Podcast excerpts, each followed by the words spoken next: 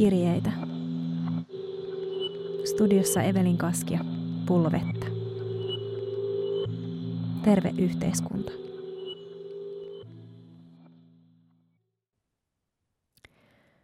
Rakas Sofia, kirjoitan sinulle vaikka en tiedä kuka olet. Toivottavasti Sofia sä olet kuulemassa tätä. Kuka tahansa Sofia käy. Puhuminen tuntemattomalle on mun mielestä helpompaa kuin puhuminen läheisille. Niin mä olen kuullut myös joiltain muilta.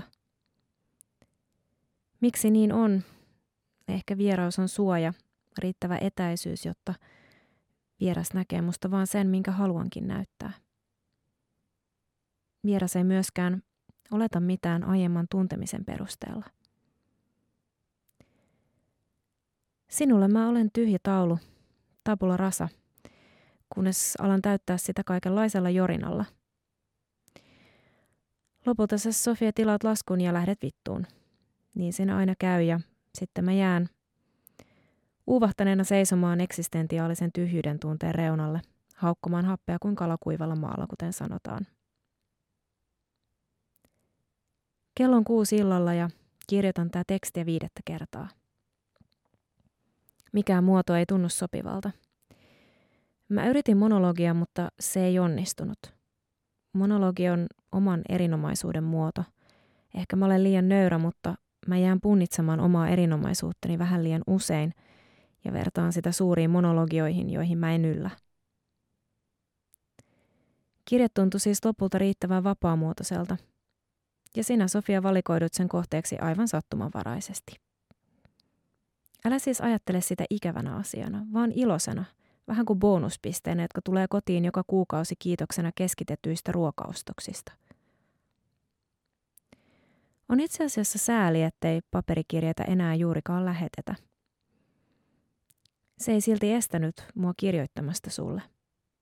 Mä ajattelin lukea mun kirjeet ääneen, tehdä siitä podcastin, koska podcastit nyt vaan on muodissa tällä hetkellä – Podcastiin ei myöskään liity ajatusta, että sä joskus vastaisit. Tämä tuntuu ääninäyttelemiseltä. Se tyydyttää, koska mä olen pyrkinyt nuorempana ääninäyttelijäksi lastenohjelmiin, mutta kukaan ei vastannut mun hakemukseen. Ehkä lukemani ääninäyte silloin keskeneräisenä yöpöydällä olleesta Melissa Panarellon sata harjanvetoa ennen nukkumaan menoa, niin ehkä se oli liikaa. Mä en oikein tiedä mutta mä eläydyin mun tekstiini mielestäni hyvin. Sofia, häiritseekö suakin se, että asiat yksinkertaisesti vaan jää roikkuun sillä tavalla?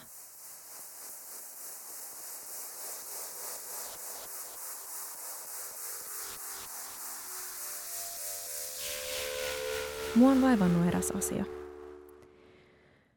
Mä luin taannoin saksalais-amerikkalaisen yhteiskuntafilosofia humanistisen psykoanalyytikko Erich Frommin kirjan Terve yhteiskunta. Ja mä olen halunnut jutella siitä jonkun kanssa. Koska mä työskentelen tällä hetkellä mainonnan ja markkinoinnin parissa, yritin kehitellä Frommin teoriasta jonkinlaista päivittäistä varakaupan mainonnan konseptiin, mutta kukaan ei oikein ymmärtänyt sitä. Mun mielestä Frommin teoria on tosi kiinnostava. Se koskettaa mun elämää, mutta myös sun ja kaikkien muiden elämää, Sofia. Tiesitkö sä, että yhteiskunnan toimintamuodot synnyttää sairautta? Mitä se tarkoittaa? From kirjoittaa näin. Harva hyväksyy ajatusta, että yhteiskunta kokonaisuutena saattaa olla sairas. Mielenterveysongelma yhteiskunnassa merkitsee sitä, että on olemassa sopeutumattomia yksilöitä, ei sitä, että itse kulttuuri on mahdollisesti sopeutumaton. Käytännössä mitä From siis sanoo on, että yhteiskunta ja sen sovinnaiset toimintamallit ei sovellu ihmisten yksilöllisiin luonteisiin tai toisinpäin. Etteivät yksilölliset niin kutsutut poikkeavat luonteet sovellu yhteiskunnan normaaliuden määritelmään. Ihmisen perusluonteeseen kuuluu hakea yhteenkuuluvuutta muihin ihmisiin ja selitystä omalle olemassaololleen. Vaikka ihminen on fysiologisilta ominaisuuksiltaan eläin, ihminen ei silti kuulu luontoon, Mutta samalla ihminen ei myöskään löydä kotia yhteiskunnasta.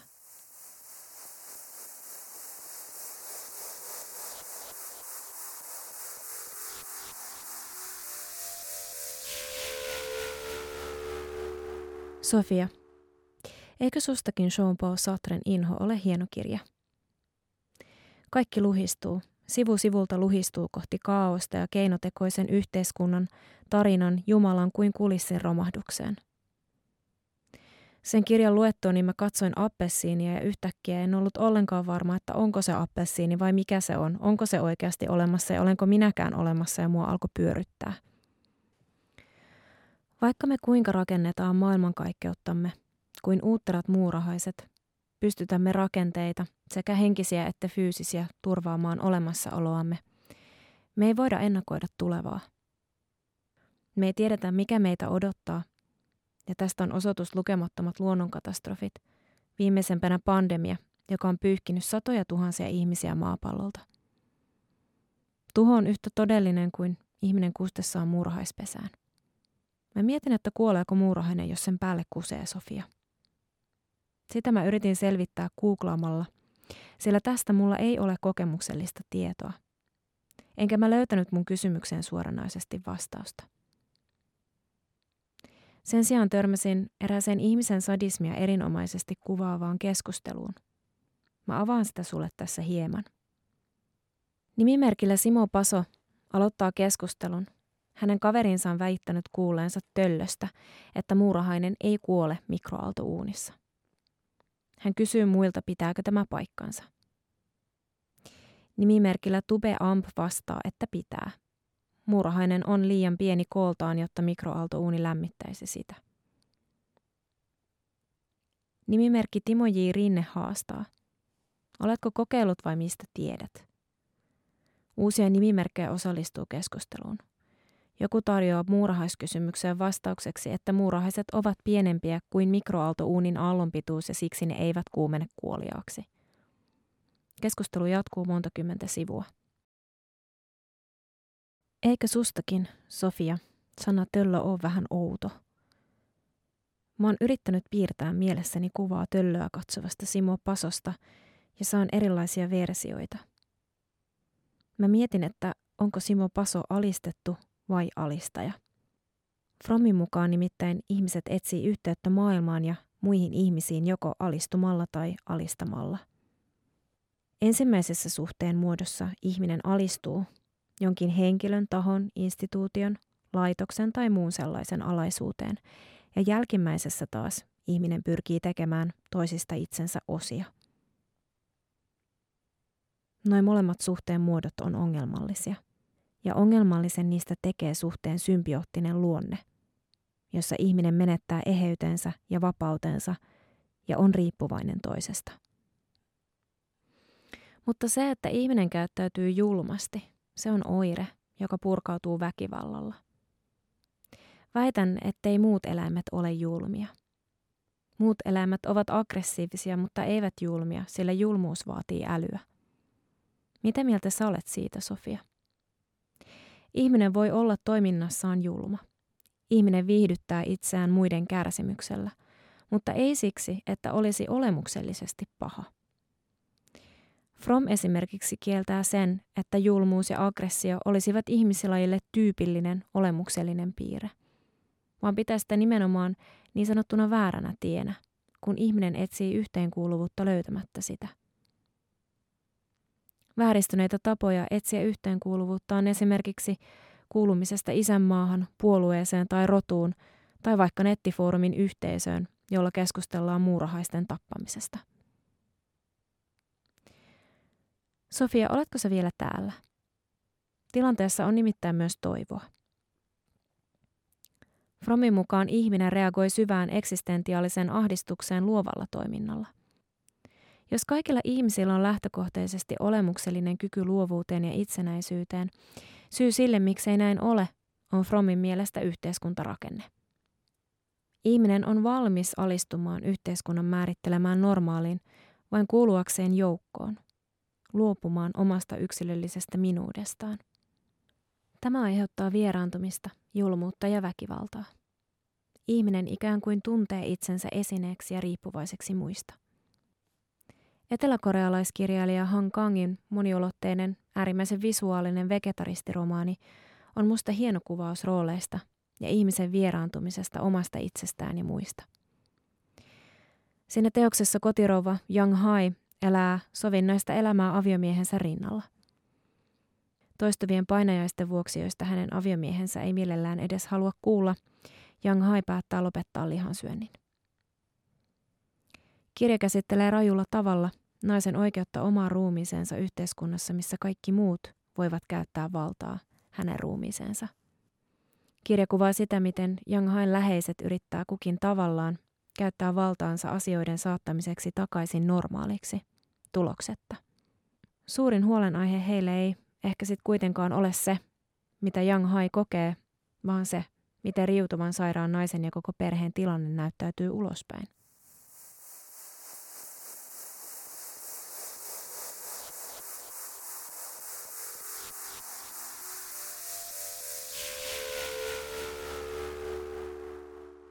Sofia, tunnetko säkin tällaista sopeutumisen tarvetta? Yhteiskunta normaali ikään kuin vaatii sulta sellaisia asioita, mitkä tuntuvat vierailta, etkä itsekään ymmärrä, tulevatko ne sun toiveet ja tarpeet sisältäpäin vai ulkoa annettuna. Roolisi ja identiteettisi osana yhteisöä rakentuvat kansallisuudesta, sukupuolesta, ammatista, uskonnosta, yhteiskunta-asemasta siitä, oletko jollekin äiti, sisar, aviopuoliso, lapsi, ystävä ja niin edelleen. Sulta odotetaan erilaisia asioita. Mutta entä jos sä et mahdu tähän normiin? Frommin mukaan ihmisen sopeutuminen on yhteiskunnan näkökulmasta normaalia ja tervettä. Sopeutumattomuus taas epänormaalia ja sairautta. Mutta yhteiskunta ei kysy sitä, onko normaalius ja sopeutuminen todella terve vai sairastapa elää. Mitä helpommin herkkyyteen ja erilaisuuteen liitetään lääketieteellisiä diagnooseja, sitä ahtaammaksi käyvät normaaliuden rajat. Nämä asiat on hienoiten sanoittanut suomenruotsalainen kirjailija Krister Kiilman. Hänen kirjassaan Ihminen, joka järkkyi, ja jota aion tässä siteerata, Kilman puhuu avoimesti yhteiskunnan normaaliuden patologiasta. Kilman oli avoimesti biseksuaali, puhui alkoholismistaan, suhteestaan miehiin ja avioliittonsa romahtamisesta aikana, jolloin Suomi luokitteli homoseksuaalisuuden vielä sairaudeksi. Kilmanin romaani on tunnustuksellinen, mutta se on sitä ilman paatoksellisuutta tai oikeastaan minkäänlaista emootiota. Se on sitä toteavasti jos asioita nyt voi ylipäätään tunnustaa toteavasti. Minä uskon, että henkilökohtaisten ja häpeällisten salaisuuksien salassa pitäminen on repivää ja merkityksetöntä. Jokainen ihminen on, mitä hän on tai luulee olevansa, mutta salailemalla salaisuuksiaan, oman itsensä osia, käy tarpeettoman suureksi ero sen välillä, mitä hän on itselleen ja mitä hän teeskentelee olevansa muille. Ja muut tekevät johtopäätöksensä meistä sen perusteella, mistä me onnistumme saamaan heidät vakuuttuneiksi, poiketen siitä, mitä me itse koemme itsestämme, yhdistettynä siihen, minkä he arvelevat tai oivaltavat todellakin olevan teeskentelyä meidän puoleltamme, tietämättä kuitenkaan, mitä itse asiassa kätkeytyy tämän teeskentelyn taakse. Sillä tavoin muuttuu lopulta koko meidän sosiaalinen kanssakäymisemme, koko sosiaalinen olemassaolomme, olevinaan olemiseksi, väärennetyillä nopilla ja valepanoksilla pelaamiseksi. Meidän salaisuutemme voivat olla pieniä tai suuria, mutta ne jäävät nimenomaan salaisuuksiksi sen takia, että me pelkäämme paljastaa niitä. Ja me pelkäämme paljastaa niitä joko siksi, että me yksityisen arviomme perusteella olemme väärinkäsittäneet niin sanotun yleisen mielipiteen, näkemyksen niiden häpeällisyydestä tai epäilyttävyydestä. Tai sitten me pelkäämme paljastaa niitä siksi, että se yhteiskunta tai kulttuuri, jossa me elämme, tuntuu moraaliohjeillaan, lakisäännöstöllään tai uskontonsa uhkaavilla sitoumuksilla tosiaan todistaneen meille niiden faktisen häpeällisyyden tai epäilyttävyyden. Elämän pelkääminen on oikean minänsä näyttämisen pelkoa, syyllisyyden tuntoa oikean minänsä vuoksi. Tuloksena on usein yksityiselle ihmiselle psyykkisiä ja sosiaalisia ongelmavyyhtejä, joita hän ei enää itse kykene selvittämään. Hänet eristetään, häntä rangaistaan, hänet otetaan huostaan, ja sen tekevät juuri samat ihmiset ja sama yhteiskunta, jonka asenteet häntä kohtaan alun perin aiheuttivat hänen vaikeutensa.